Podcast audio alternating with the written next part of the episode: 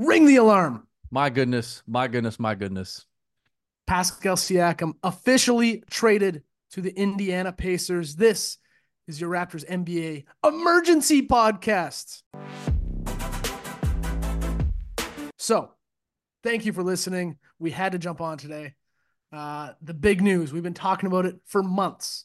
Pascal Siakam dished to the Pacers for more or less three first round picks and some filler to match salary. How are we feeling? What's your initial reaction, Alex?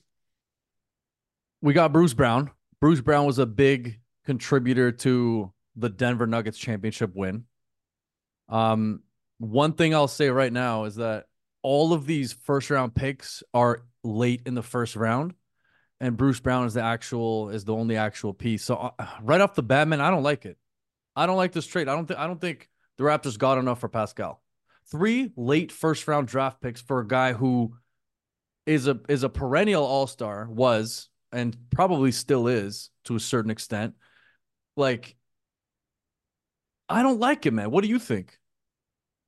Yeah, the the technicalities around these draft picks is kind of disappointing. The one in particular this year, the worst of Utah, Houston, Clippers, or OKC's first round pick. Like it's guaranteed to be 25th or worst. Like, could we not get the best of those four? It's yeah, it feels like late first round picks. Everything. It's it's disappointing, especially after the OG trade. I think our our hopes were up. I thought we could get more. I thought we could get one of their young guys. I, I think the other day, the other day when Pascal was saying that, or Pascal's representatives were literally saying that he wasn't confirmed to resign anywhere, like he wasn't going to guarantee resigning anywhere, no matter what, brought his value down pretty drastically. But I didn't think that this would be it. Like Bruce Brown is a nice piece. Uh, don't get me wrong. Three first round draft picks sounds pretty good until you find out that they're late first round draft picks. I don't know who comes out of the late round for the most part at this point. So I I don't know. I don't like it. The only upside I see to this, the only upside is that right now, RJ Barrett, Scottie Barnes, Immanuel Quickley will get more playing time. They'll have more touches. Um, it just kind of opens up that part of the scoring that Pascal was taking up. But on a more personal note, man, I'm really sad. I'm really sad that Pascal's gone. It sucks. You know, he grew up with the Raptors. We've known him since he was a rookie. We've known him since the 905, and now he's gone. Yeah, I'm really sad. He's in terms of it, he's got a huge Raptors legacy. He's was don't don't let anyone tell you differently. He was the second option on the Raptors championship team. He was had games where he put up 30 points. The Raptors do not win that championship without him. Uh, he performed at a high level. He always had yeah, it's sad. It's like, who would have thought the, all these years later that Chris Boucher would be the last one from that team still on the Raptors? It's, God damn it, I'm sad. Here's the thing. Honestly, I'm surprised they couldn't get any of the younger pieces from Indiana. So Benedict Mathurin would have been great. Um, Nembhard would have been great as well. And I think that's what all of the Raptors fans were kind of expecting if he was to go to Indiana. We've been talking about these Indiana rumors for like, you know, a few weeks at this point. So to me, it's like, did we get fleeced on this deal? Did the Raptors get fleeced? What is the overall reaction on Twitter, X, whatever? What have you seen?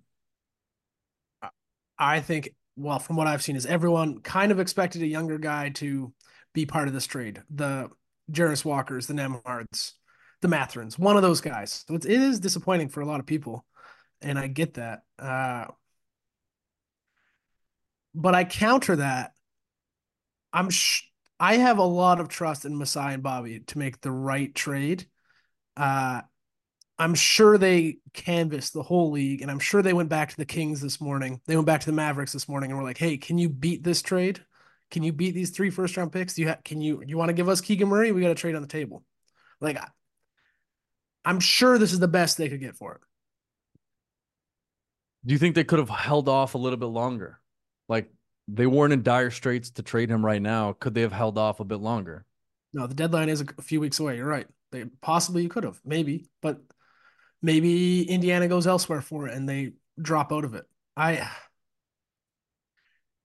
I don't know. It's tough. I see the disappointment in Raptors fans, but I also think it's the best they could have done. Uh, we posted on our Instagram story We posted a poll who won the trade. And it's pretty evenly split. Raptors 38%, Pacers 25%, and then a fair trade also at 38%. So it's like, yeah, I don't know. People aren't upset. They see both sides of it.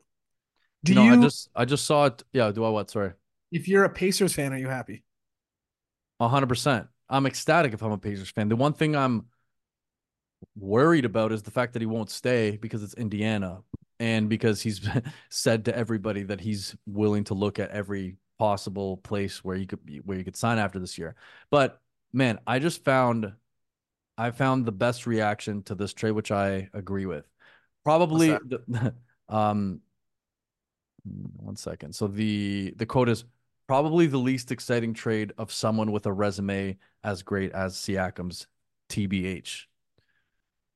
I agree with that completely. Like, I feel like he was so underappreciated in Toronto for the time that he was here. And the fact that we only got three late first round draft picks on Bruce Brown from is a little bit disappointing. I don't know. I'm still disappointed about this. No, I feel like okay. they could have done. I, I feel like they could have done so much better. Maybe maybe that's where you can critique Masai Ujiri and Bobby is that they waited too long. Maybe if you make the deal last summer, you can get more. Maybe last trade deadline, you get a lot more. You have a year and a half of control on the guy.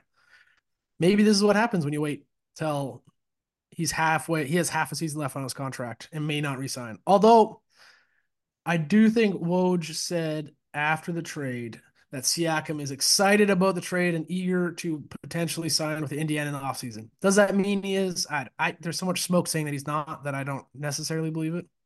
Yeah.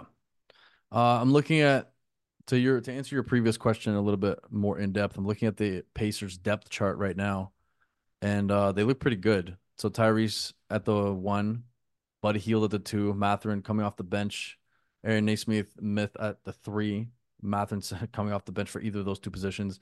Now Pascal's at the four, Jalen Smith um, as his sub, and then Miles Turner at the five.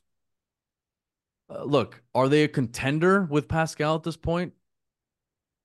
Probably not. Even with Halliburton playing as well as he is, I don't think they're a contender with Pascal on this team. What do you think?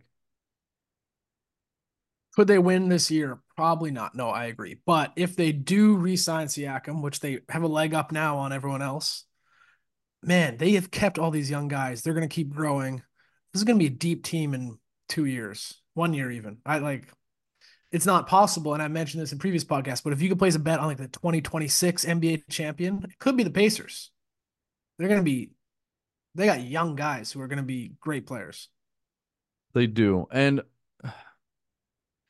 again, I think, will he get more media attention in Indiana than he did in Toronto? Probably not. So he will still be underappreciated over there. I feel like Pascal wants to go to a bigger market honestly. So I don't foresee him staying in Indiana no matter what. So it feels like a bit of a rental to me. So if he walks and the Pacers gave up three first round picks, that might be it could be a bad trade for both teams here. Yeah, it could be a bad trade for both teams. I, um, there's one, there's one tweet from Simu Liu. Um, he tweeted out a photo of the 2019 championship team, and he said, I will never forget our championship run in 2019. To me, this squad represents the heart of the Raptors, who brought a championship to the city of Toronto against all odds. Today marks the end of an era, but the Northern Uprising is forever. Again, I think he probably forgot about uh, our boy Chris Boucher. But it is really sad looking at this picture, and honestly, like it hurts my heart a little bit. You know, like it really does. OG, Pascal, Fred, Kyle Lowry, Marc Gasol, Norm Powell, Serge Ibaka. All gone.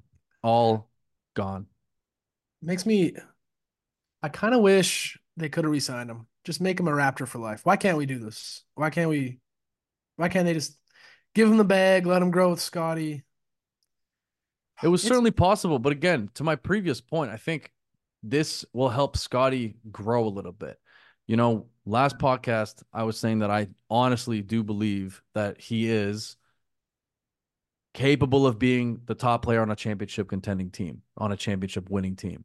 So it's like Pascal was the number one scorer no matter what when he was on the Raptors. Now, you know, those responsibilities move on and shift to someone else.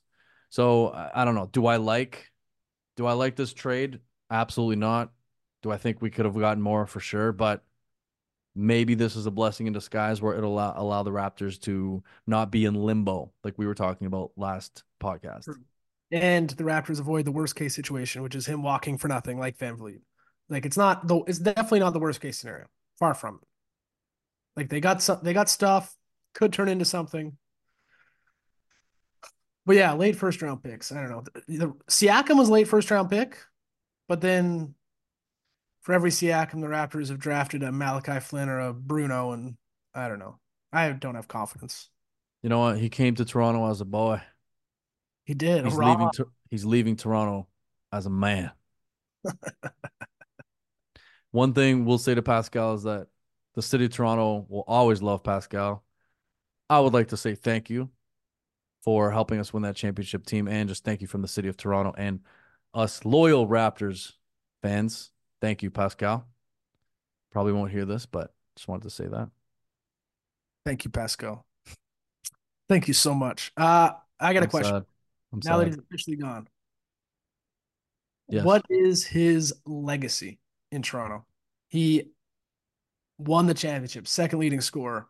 He made, don't forget, he made the last, like, essentially clinching bucket in game six of that championship. He is very important to the team. Where does he rank in terms of top Raptors of all time?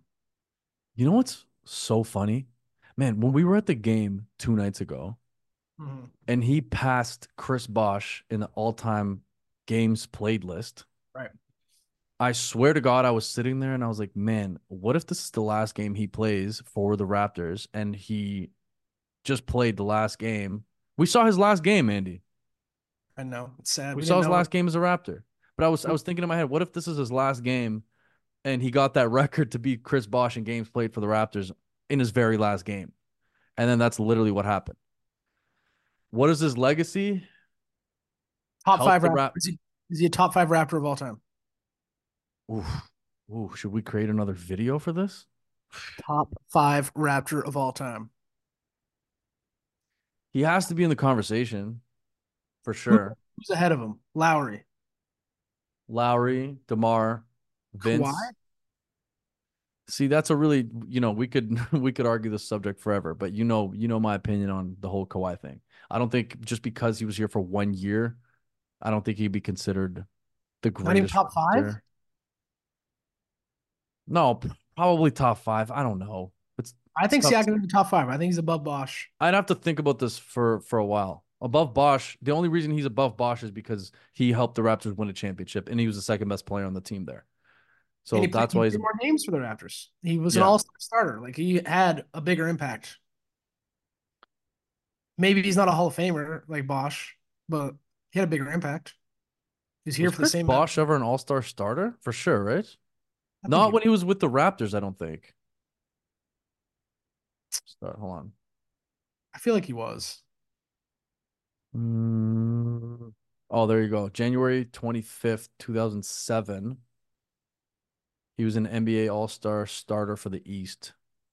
But wait, that makes in 2007, was he playing for the Raptors?